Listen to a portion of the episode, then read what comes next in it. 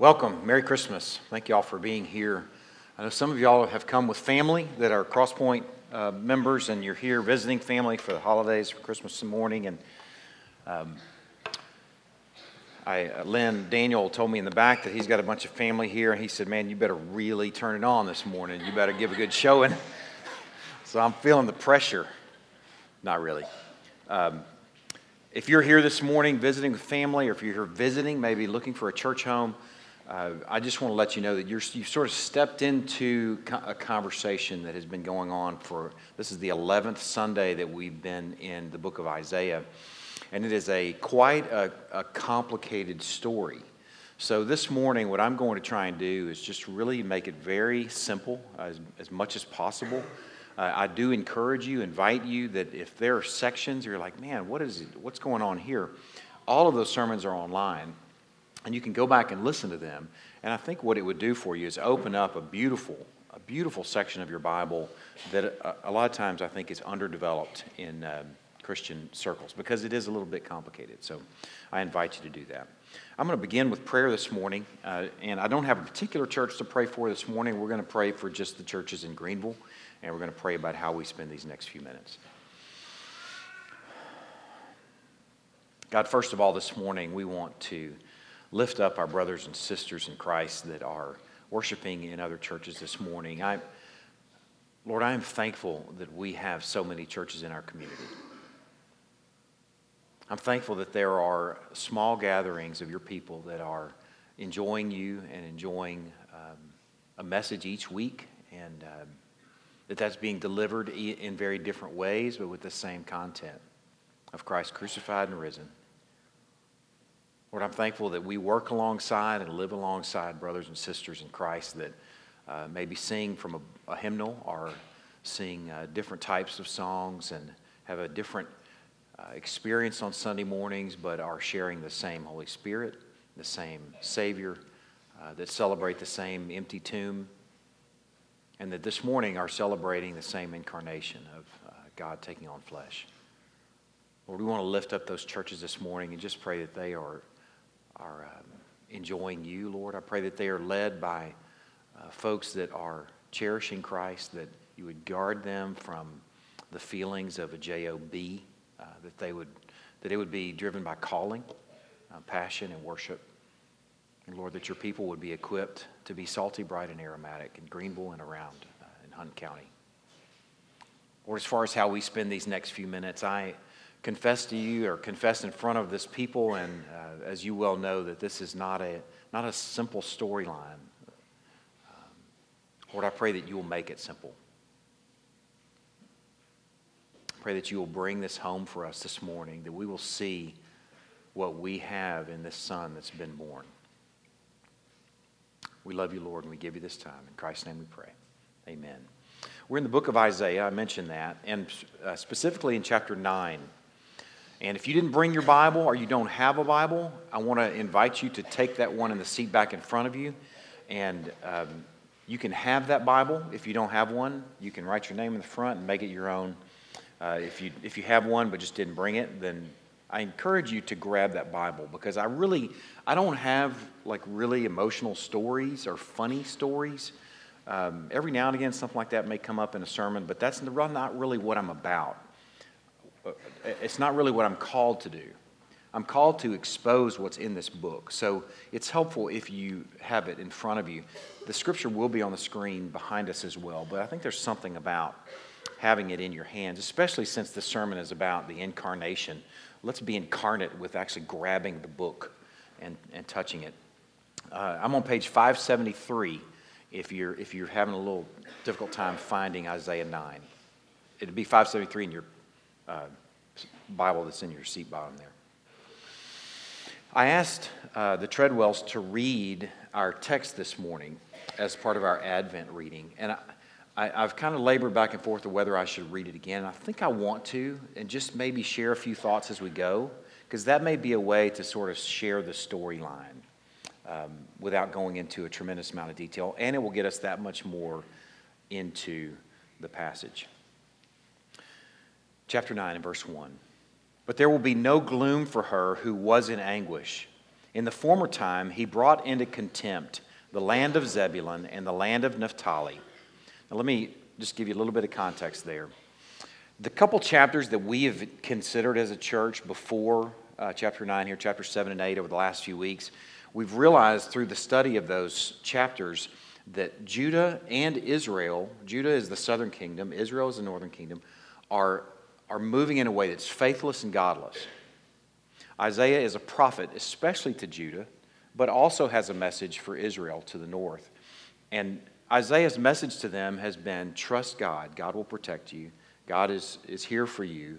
It's not God's best for you to contrive and, and scheme and make your own plans and means of protection, but trust God.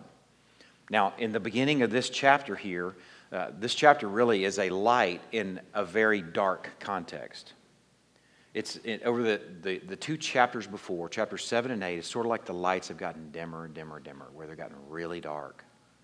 And then in chapter 9, the lights aren't turned yet, on yet, they're just talked about. It's a prophetic passage about something that's going to happen.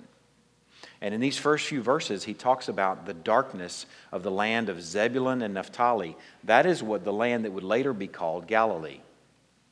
It's the land where 700 years later, the light would in fact come on as Christ began his ministry in Galilee.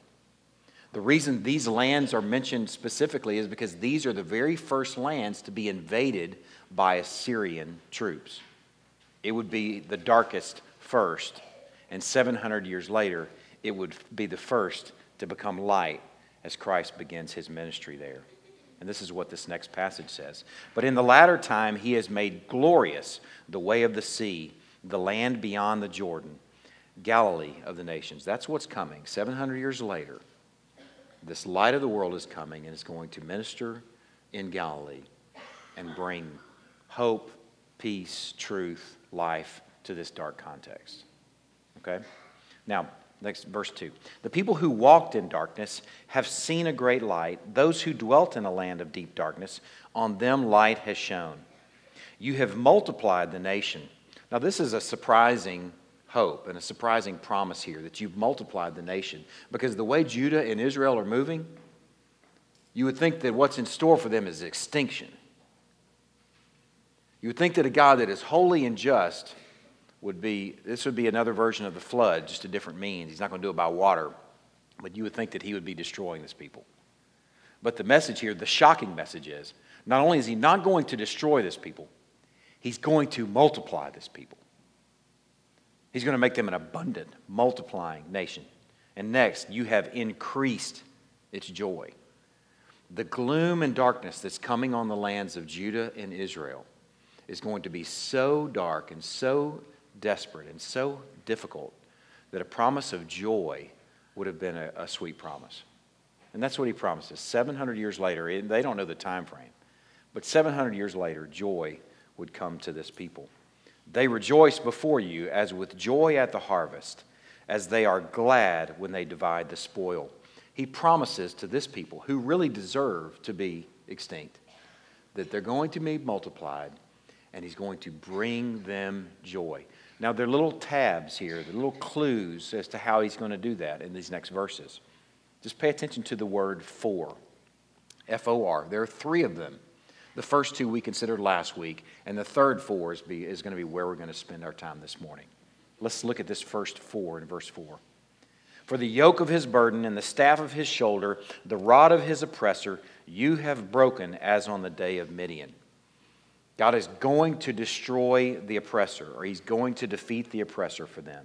The next verse, verse 5 For every boot of the tramping warrior in battle tumult, and every garment rolled in blood will be burned as fuel for the fire. Now, at the moment that this is shared in Isaiah 9, where Isaiah shares this message with Judah and Israel, they're probably thinking, yeah, right, we really don't need any of those things right now because things are going pretty good. But the Syrian army, the Assyrian army, desperate times are in store for them. This is a promise that's shared at a moment of peace that later on would be treasured. And we're going to consider that here in a moment with some specifics. But here's the third for, and here's where we're going to spend our morning in verses 6 and 7. For to us a child is born, to us a son is given, and the government shall be on his shoulder. And his name shall be called Wonderful Counselor, Mighty God, Everlasting Father, and Prince of Peace. Just, I've just kind of recapped a wonderful list of promises. Now, the way that those wonderful list of promises are going to be fulfilled is in this third for, F O R. For unto us a son is born, and unto us a child is born, and a son is given.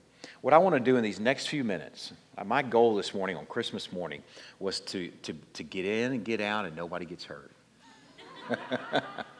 to just make it very simple in a very complicated passage to account for those who may be here with us for the first time and haven't had the development of, of Isaiah that the church family has had, that we're just going to spend the majority of our time, and it's just a few minutes, on these four names for this son.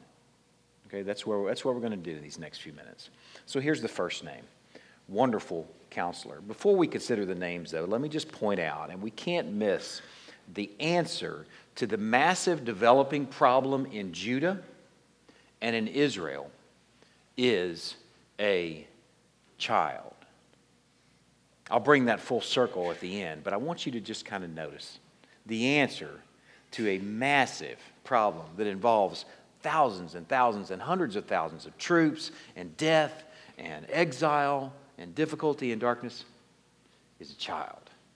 Now let's consider his name. First of all, wonderful counselor. The word here, wonderful, looks like it's sort of an adjective. Uh, it's actually not an adjective, it is actually a word that stands alone and means wonder. And it could be translated better a wonder of a counselor, a wonder himself who also counsels. It's a very strong word that is much more than an adjective. It tells us that this counsel that this child would bring would not need any additional counsel, but it would be whole and complete on its own. Unlike a human king who needs a court to give him wise counsel, this wonder of a counselor would need no court because he himself is a wonder. Now, what I'm going to do with each of these names is we're going to contrast each of these names with a king that we've gotten to know. For those of you that have been with us on the journey, you know about King Ahaz. He is the context, he's the main character in chapter 7 and 8 of Isaiah. King Ahaz is the king of Judah at the time.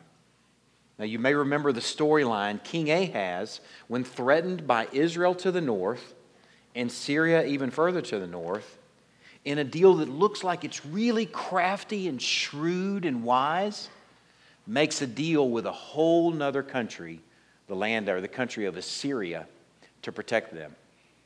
It's like a kid that's being bullied at school or potentially bullied at school that goes and finds the meanest, biggest, baddest kid in school to protect him. Okay, but he did that godlessly and he did that faithlessly. We got to meet King Ahaz over these last few weeks, and we realized that how he moved, although in the eyes of the world and even in the eyes of the people of Judah and Israel, it's crafty through God's eyes, it was godless, faithless, and it was not trusting God's promises to protect Judah. In the moment, it looks like a great plan, but as it plays out, it turned out to be quite foolish. Now, as this people are promised that there is a son that would come to them, a child that would be born to them, as he's promised that he will be a wonder of a counselor, at the moment, they may not be appreciating that. But eventually, when 185,000 Assyrians are surrounding Jerusalem, laying siege to Jerusalem, somebody in Jerusalem, I guarantee, at least Isaiah and the few that are following him, are saying, Man, thank goodness we have a wonder of, wonder of a counselor coming because Ahaz wasn't it.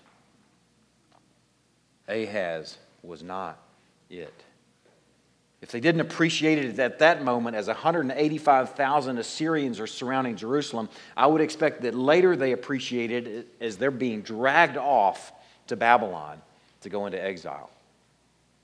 I'm imagining Daniel and Shadrach and Meshach and Abednego. We don't know that they were dra- dragged, is that the word? Dragged off at the same time.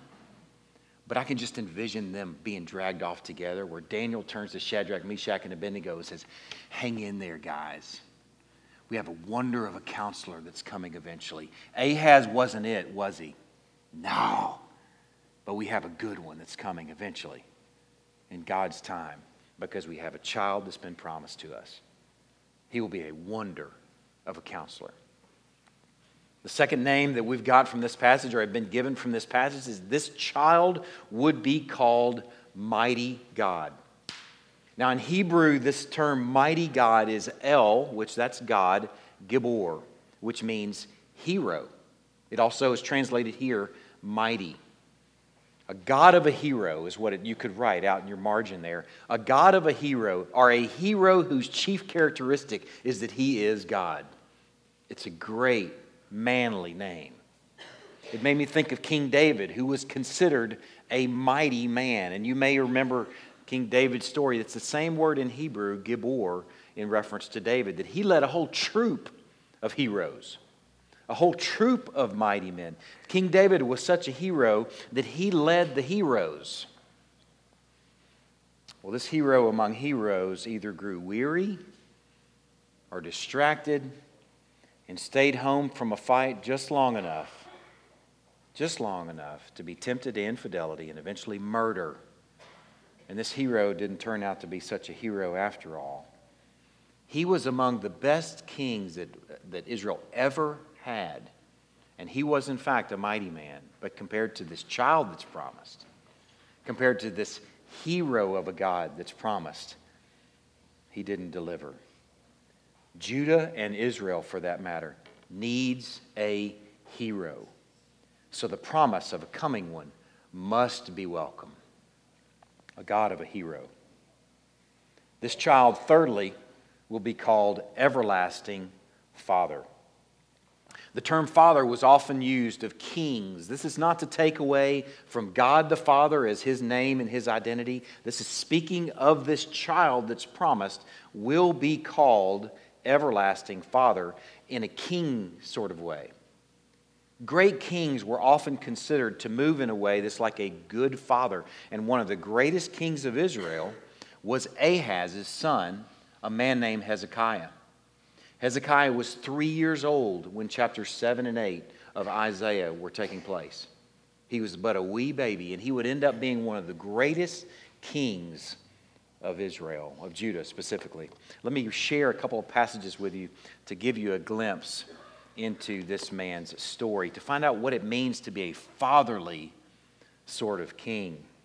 In 2 Kings chapter 18, it says about Hezekiah In the third year of Hoshea, son of Elah, king of Israel, Hezekiah, the son of Ahaz, king of Judah, began to reign.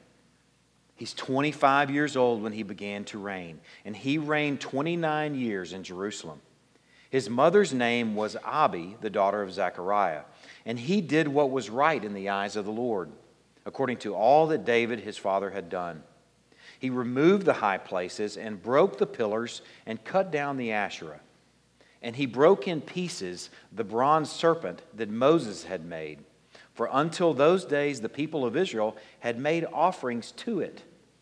He trusted in the Lord, the God of Israel, so that there was none like him among all the kings of Judah after him, nor among those who were before him. For he held fast to the Lord. He did not depart from following him, but kept the commandments that the Lord commanded Moses. And the Lord was with him. Wherever he went out, he prospered. He rebelled against the king of Assyria and would not serve him. He struck down the Philistines as far as Gaza and its own territory, from watchtower to fortified city. Hezekiah was such a great king that, in fact, to this day, the Jews believe that Hezekiah was the fulfillment of Isaiah chapter 9, verses 6 and 7. They think he's the son that was born to us. He was that amazing of a king. He was a great father, in fact, a fatherly sort of king that looked out for his people, destroyed the things that were destroying them, removed the things that were tempting them. He was a great king and a fatherly sort. But the story doesn't end there with Hezekiah. Let me share just a few passages from a couple chapters later in Isaiah chapter 20. Listen to this continuing story of Hezekiah. In those days, Hezekiah became sick and was at the point of death. And Isaiah the prophet, the son of Amoz, came to him and said to him, Thus says the Lord God, Set your house in order, for you shall die, you shall not recover. Then Hezekiah, this fatherly sort of king, turned his face to the wall and prayed to the Lord, saying, Now, O Lord, please remember how I have walked before you in faithfulness and with a whole heart, and have done what is good in your sight. And Hezekiah wept bitterly. He wasn't ready to die. Gets the news, and he's not ready. Before Isaiah had gone out in the middle of the court, the word of the Lord came to him Turn back and say to Hezekiah, the leader of my people, Thus says the Lord, the God of David your father, I've heard your prayer, Hezekiah. I've seen your tears. Behold, I will heal you. On the third day you shall go up to the house of the Lord, and I will add 15 years to your life. I will deliver you and this city out of the hand of the king of Assyria, and I will defend this city for my own sake and for my servant David's sake. And Isaiah said, Bring a cake of figs, and let them take it and lay it on the boil that he may recover. So he's dying of apparently an infection in some sort of boil. Not a pleasant thing to think about, but this guy's at death's door. He gets the news he's going to get 15 more years. A little bit later in this story, as he's in the healing process, there's some visitors that come from Babylon. Okay, remember, we're talking about the fatherly king. We're talking about the guy that the Jews believe fulfilled this prophet, pro- prophecy in Isaiah chapter 9. Let's continue with the story.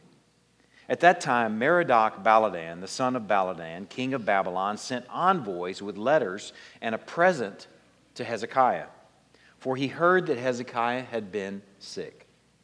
And Hezekiah welcomed them, and he, sh- he showed them all his treasure house the silver, the gold, the spices, the precious oil, his armory, all that was found in his storehouses.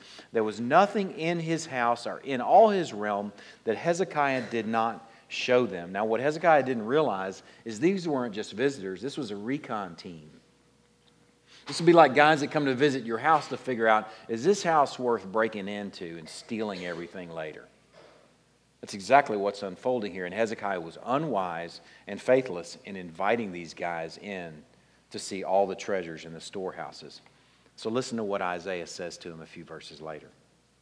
So Isaiah said to Hezekiah, Hear the word of the Lord. Remember, we're listening to that, we're hearing the story of the fatherly king. The guys that the, the Jews believe fulfilled this passage. Behold, the days are coming when all that's in your house and that which your fathers have stored up to this day shall be carried to Babylon. You're going to go into exile. This people is going to go into exile into Babylon. They were a recon team, Hezekiah. Nothing shall be left, says the Lord. And listen, this is the heartbreaking part. And some of your own sons who shall be born to you shall be taken away, and they shall be eunuchs in the palace of the king of Babylon. Just let that hit you for a minute. They shall be ripped from their homes, ripped from their lands, and they shall be eunuchs in the king's court in Babylon. So, Hezekiah, the fatherly king that you would think would be a great father here, that would say, No, take me first. Don't do that to my sons and my grandsons. Take me. Take my life now. Don't give me these extra 15 years if this is the price. Here's what he says Hezekiah says to Isaiah, The word of the Lord that you have spoken is good. For he thought, why not if there will be peace and security in my days? Why not if it's all going to go well for me? You know what the sad reality is in that story, and the sad t- lesson in that story is that even a great father will disappoint you.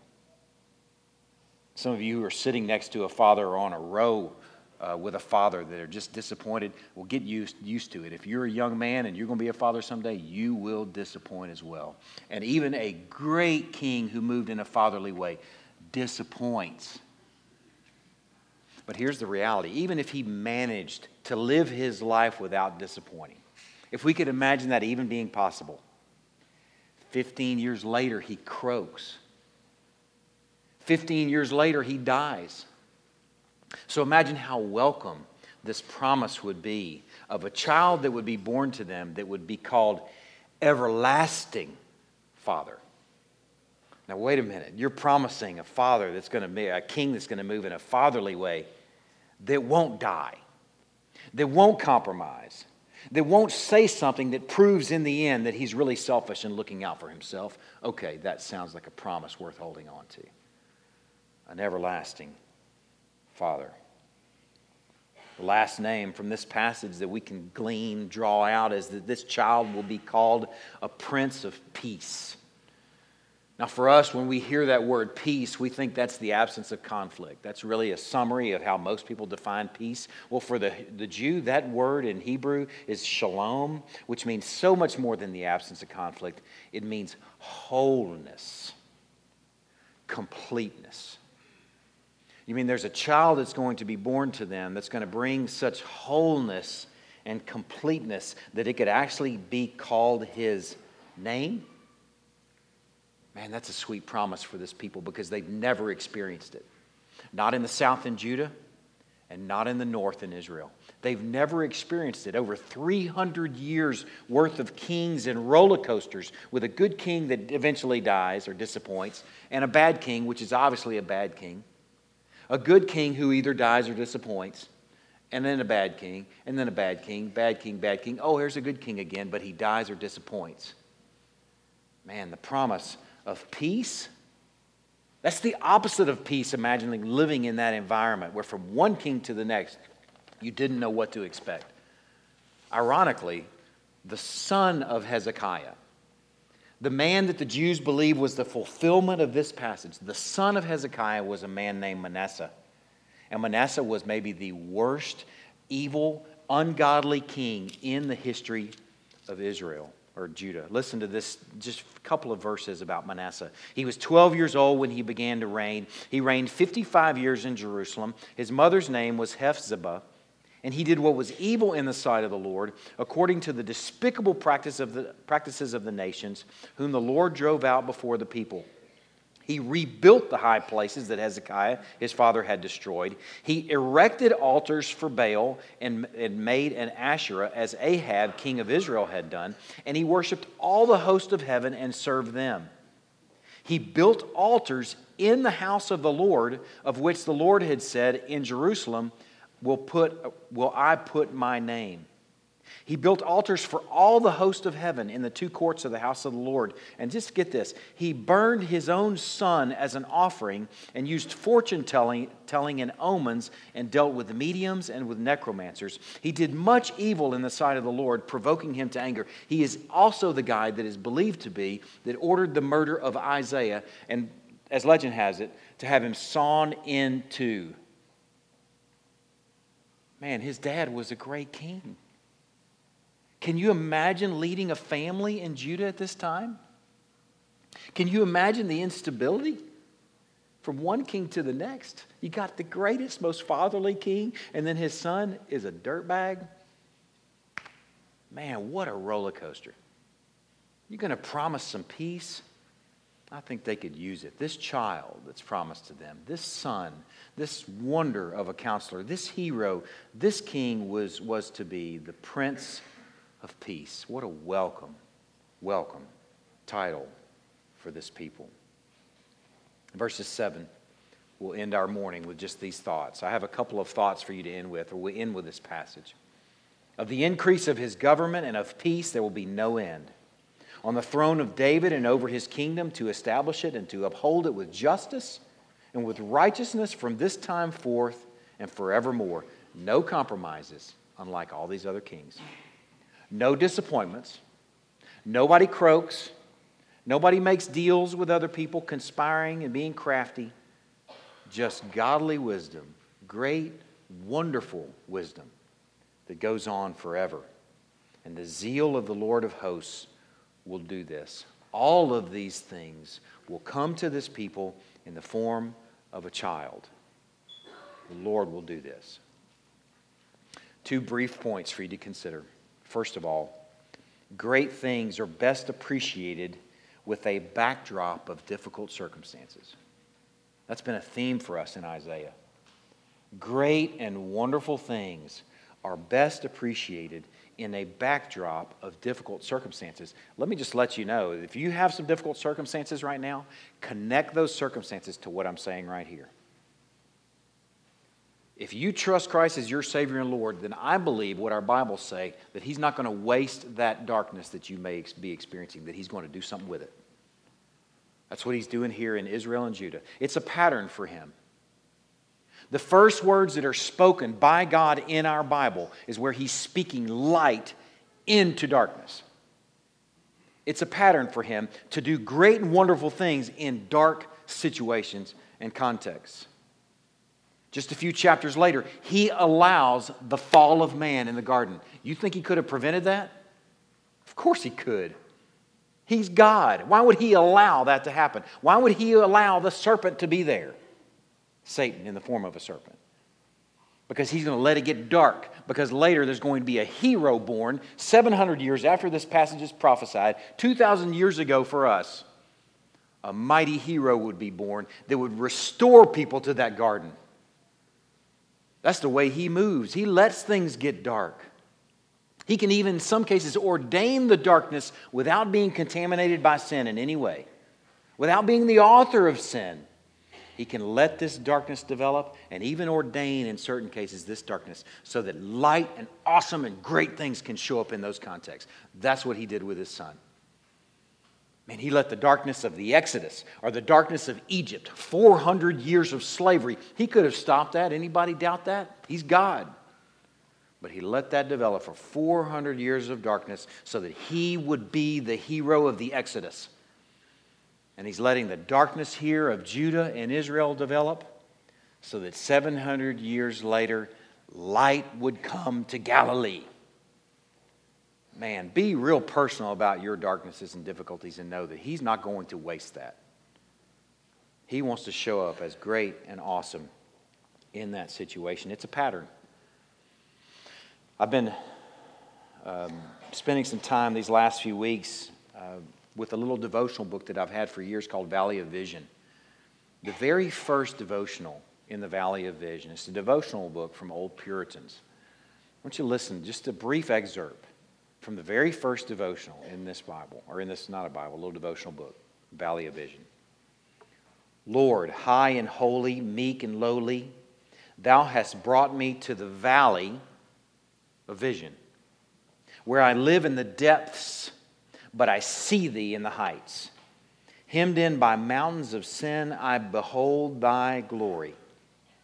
Let me learn by paradox that the way down is the way up that to be low is to be high, that to be broken or the broken heart is the healed heart, that the contrite spirit is the rejoicing spirit, that the repenting soul is the victorious soul, that to have nothing is to possess all, that to bear the cross is to wear the crown, that to give is to receive, that the valley is the place of vision man, we can be thankful in all things when we realize He's not going to waste the darkness. It's ordained or allowed for the purpose of Him being famous in your life. It's how He moves. But I need to share this thought. There are the contours of the gospel in this thought.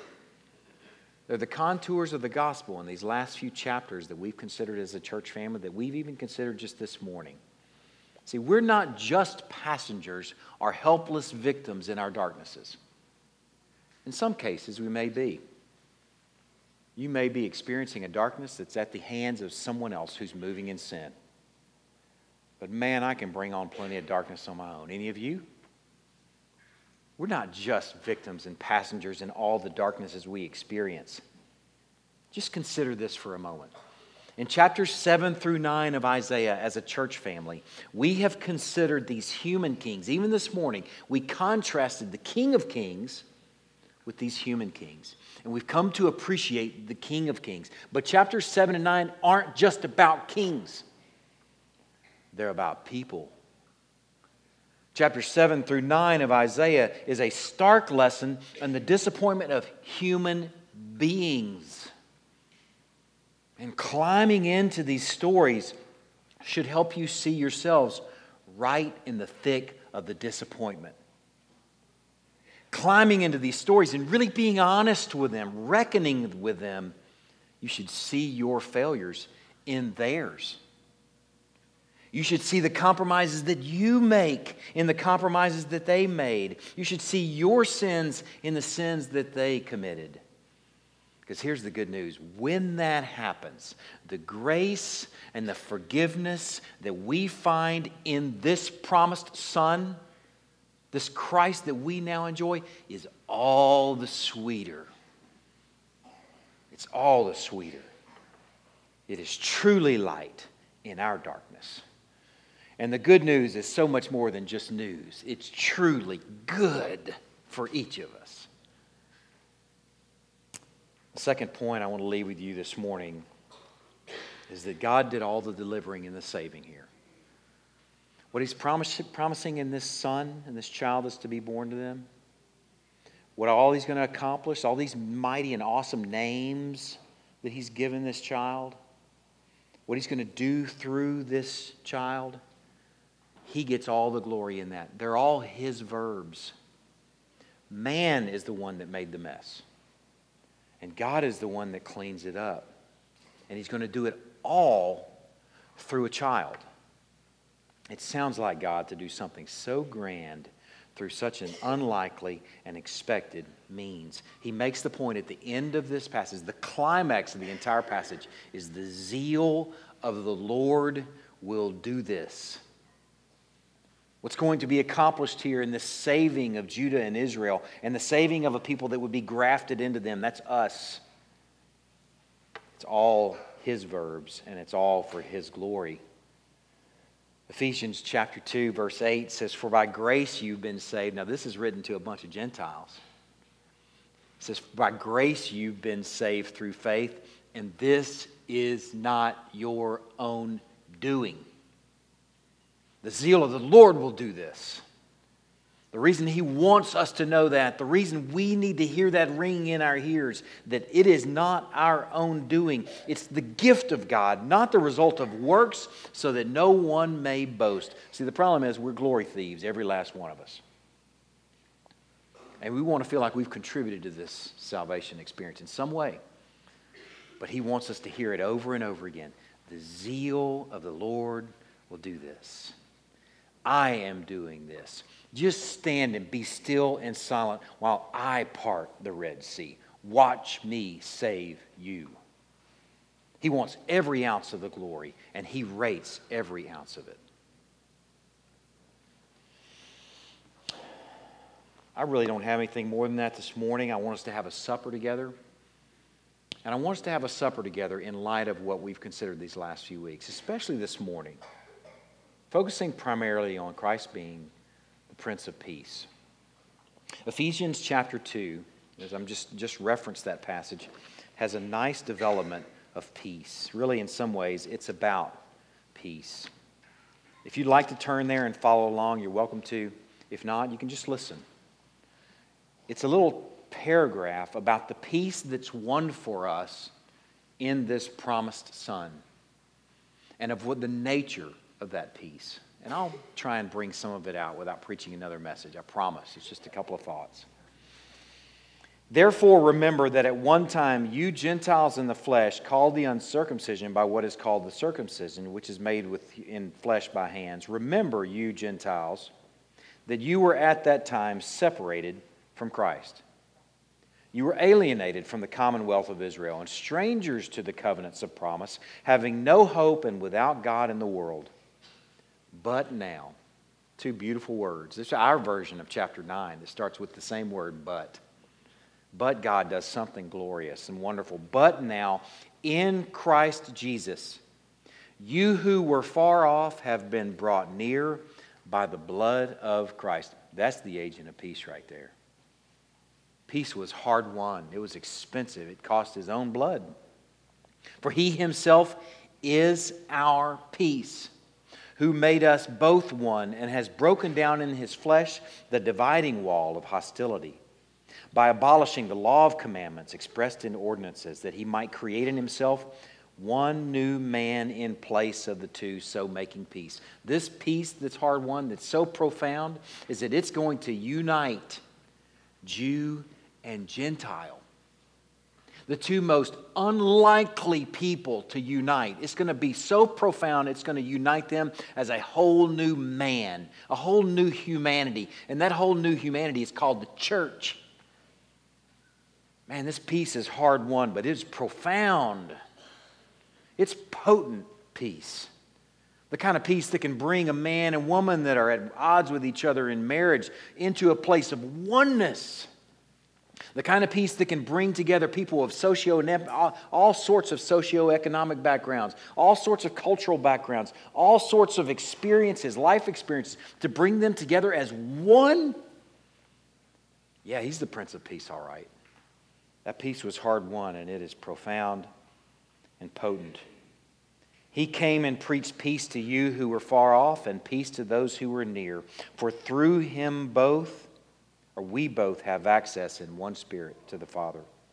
So then, you are no longer strangers and aliens, but you are fellow citizens with the saints and members of the household of God. Here, wholeness, not the absence of conflict, here, wholeness and completeness, built on the foundation of the apostles and the prophets, Christ Jesus himself being the cornerstone, in whom the whole structure, being joined together, grows into a holy temple in the Lord.